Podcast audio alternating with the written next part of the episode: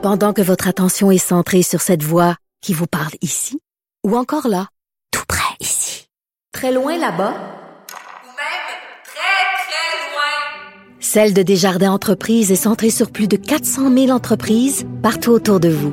Depuis plus de 120 ans, nos équipes dédiées accompagnent les entrepreneurs d'ici à chaque étape pour qu'ils puissent rester centrés sur ce qui compte, la croissance de leur entreprise.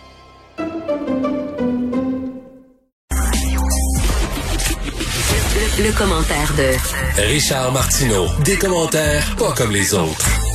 Bonjour Richard. Salut Mario. C'est un quartier que tu connais bien à Montréal, euh, le quartier Outremont. Euh, c'est une, euh, intervention assez particulière que les policiers ont vécu vendredi soir passé devant une synagogue. C'est hallucinant. Alors dans la presse, il y a le play-by-play, excuse-moi, le minute par minute de cette intervention-là. écoute, il était près de 100 personnes dans une synagogue, respectaient ni le couvre-feu, ni les consignes sanitaires. Et ça a pris deux, deux heures. L'intervention de la police a duré deux heures. Ils étaient entourés de juifs assidiques et même d'enfants qui leur criaient après et qui les traitaient de nazis. Écoute, quand des juifs utilisent le mot nazi à n'importe comment, n'importe quelle sauce, on peut se poser des questions maintenant sur la nature des mots. Les mots ne veulent vraiment plus rien dire. Les nazis, faudrait, je pensais jamais dans ma vie expliquer l'Holocauste aux Juifs. Ben oui, c'est ça, exactement. Mais tu sais, les nazis voulaient tuer les Juifs. Nous autres, on veut les protéger. On veut pas qu'il y ait des éclosions euh, importantes dans leur communauté. Écoute, en Israël, c'est les Juifs assidiques, c'est quoi, 10% de la population, puis c'est 30% des cas qu'il y, a, dans les, les, les, sectes assidiques. Donc, c'est vraiment, tu sais, on veut les protéger et eux autres crient après les policiers nazis. Et les policiers étaient vraiment Aujourd'hui, là, ils ont parlé à un journaliste de la presse, ils ont dit, ça n'a pas de maudit bon sens. Mais ce n'est pas surprenant. J'ai habité Outremont pendant quelques années, j'habite encore Outremont.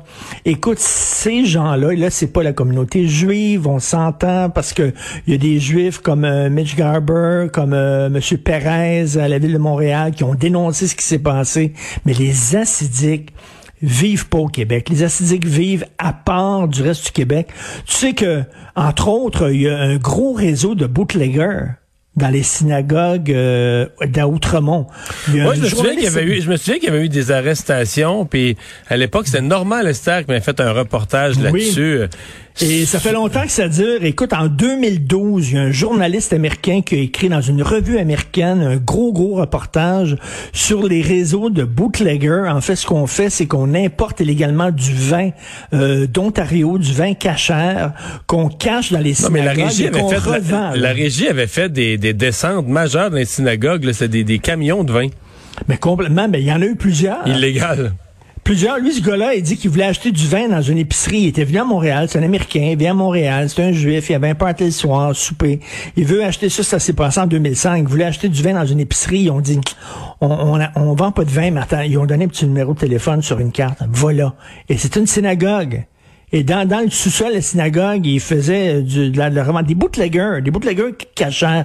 Ces gens-là se foutent de la loi du Québec. Écoute, tout le monde essaie autrement, ils stationnent en double. Ils ont jamais de ticket. Hein. Ils stationnent en double devant les synagogues, laissent leur auto là, ça bloque les rues, tout ça. Ils ont jamais de contravention parce qu'il faut mettre tout le temps des gants blancs. D'ailleurs, euh, lors des interventions policières, euh, on a donné quoi? 15 contraventions, j'ai lu? Ouais, si on, si on compare avec, parce que tantôt je parlais là, au maire de Sainte-Catherine de Hatley, là-bas, il y a eu, ils ont, arrivé dans un party, puis tout le monde en a eu, là, tous les participants. Ben oui.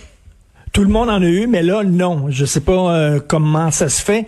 Visiblement, on marche sur des œufs, mais écoute, là, et là, t'entends euh, le porte-parole du euh, Congrès des Juifs, des Juifs du Québec qui dit, nous, c'est une obligation dans notre religion. On doit prier. Vous autres, les catholiques, vous avez pas, tu sais, vous priez chez vous, quelque chose comme ça, vous priez, vous priez pas, blabla.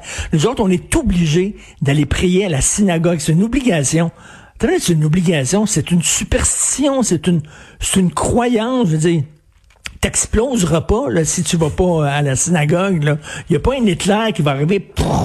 C'est quoi cette affaire-là, cette obligation de porter un signe religieux? J'ai une obligation d'aller... Euh, les, lois, ici, on ne vit pas dans une théocratie.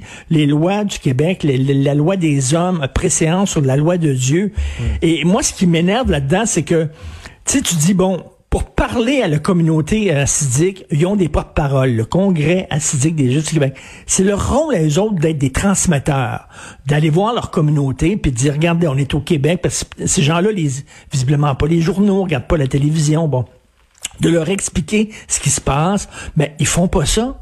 Ils font pas ça, ils les défendent. À deux reprises, quand il y avait les écoles illégales, ils ont dit, nous autres, c'est notre devoir de garder les écoles ouvertes. Et tout le monde, autrement, le savait. Il y avait des autobus scolaires remplis d'enfants. On les voyait. Ils, se promenaient, ils se cachaient même pas. Ils faisaient ça au nez, à la barbe des policiers. Et là, ils nous disent, ben là, là, je m'excuse, mais c'est dans notre obligation de notre foi d'aller prier. Alors, vous êtes au Québec. C'est euh, incroyable quand même. Richard, toujours sur la COVID, euh, trouve que l'Australie et la Nouvelle-Zélande, euh, eux, niaisent pas avec la POC sur, euh, sur les, les, règles. Et il y avait un reportage à Radio-Canada, donc des Québécoises qui vivent en Nouvelle-Zélande et en Australie. Premièrement, le nombre de vols qui arrivent au pays et qui décollent du pays est très limité. Le nombre de passagers dans les avions, très limité.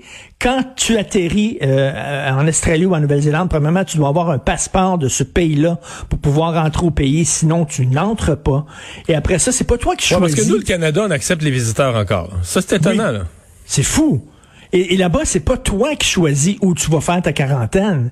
Ils t'escortent Hein, ils te prennent, c'est vraiment des gardes euh, quasiment armés, c'est quasiment des militaires, des gardiens de sécurité. Ils te prennent à la sortie de l'avion, ils te mettent dans un autobus, ils te conduisent dans un hôtel, et là, tu dois rester là. Sinon, si tu sors, tu as une amende, tenez-vous bien, de 19 000 dollars.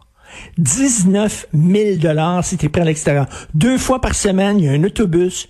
Tu rentres dans l'autobus, ils t'envoient, ils vont dans un champ puis tu peux marcher 45 minutes dans le champ sous escorte militaire. Tu marches là, tu retournes dans l'autobus, tu retournes à l'hôtel et c'est toi qui paies pour là-bas, pour ton confinement. C'est 4000 dollars pour le confinement. Tu as trois repas par jour. Pareil que c'est très bon, euh, très copieux, tout ça. Mais ils cognent à la porte, ils s'en vont. Tu ouvres la porte, tu prends le truc. Tu pas le droit de sortir. Ça, c'est, c'est militaire. Mais ça fonctionne.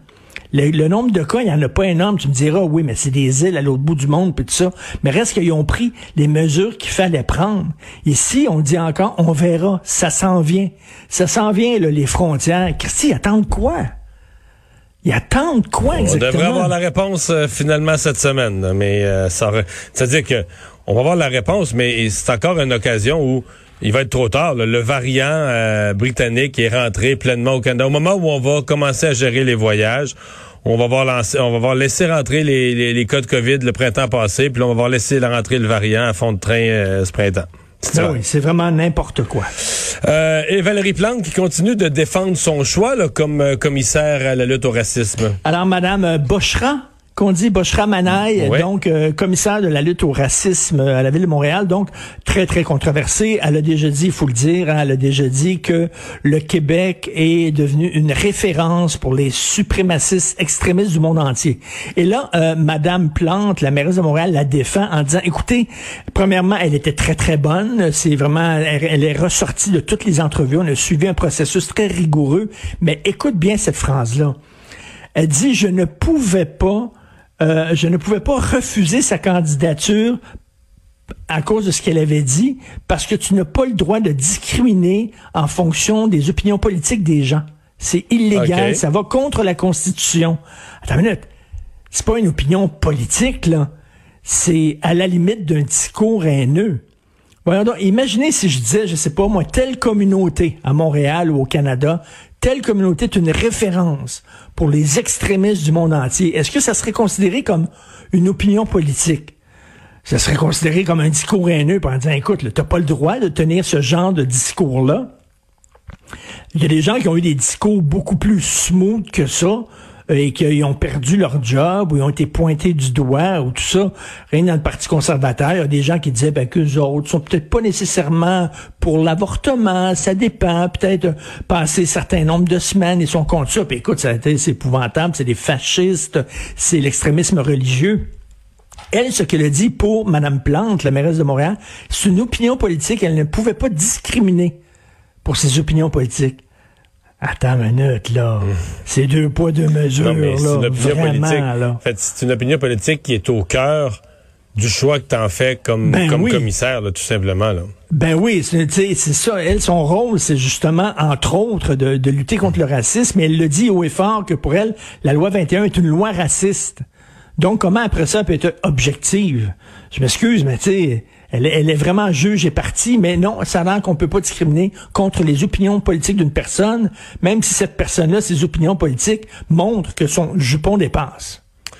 C'est particulier. Merci beaucoup. À demain. À demain.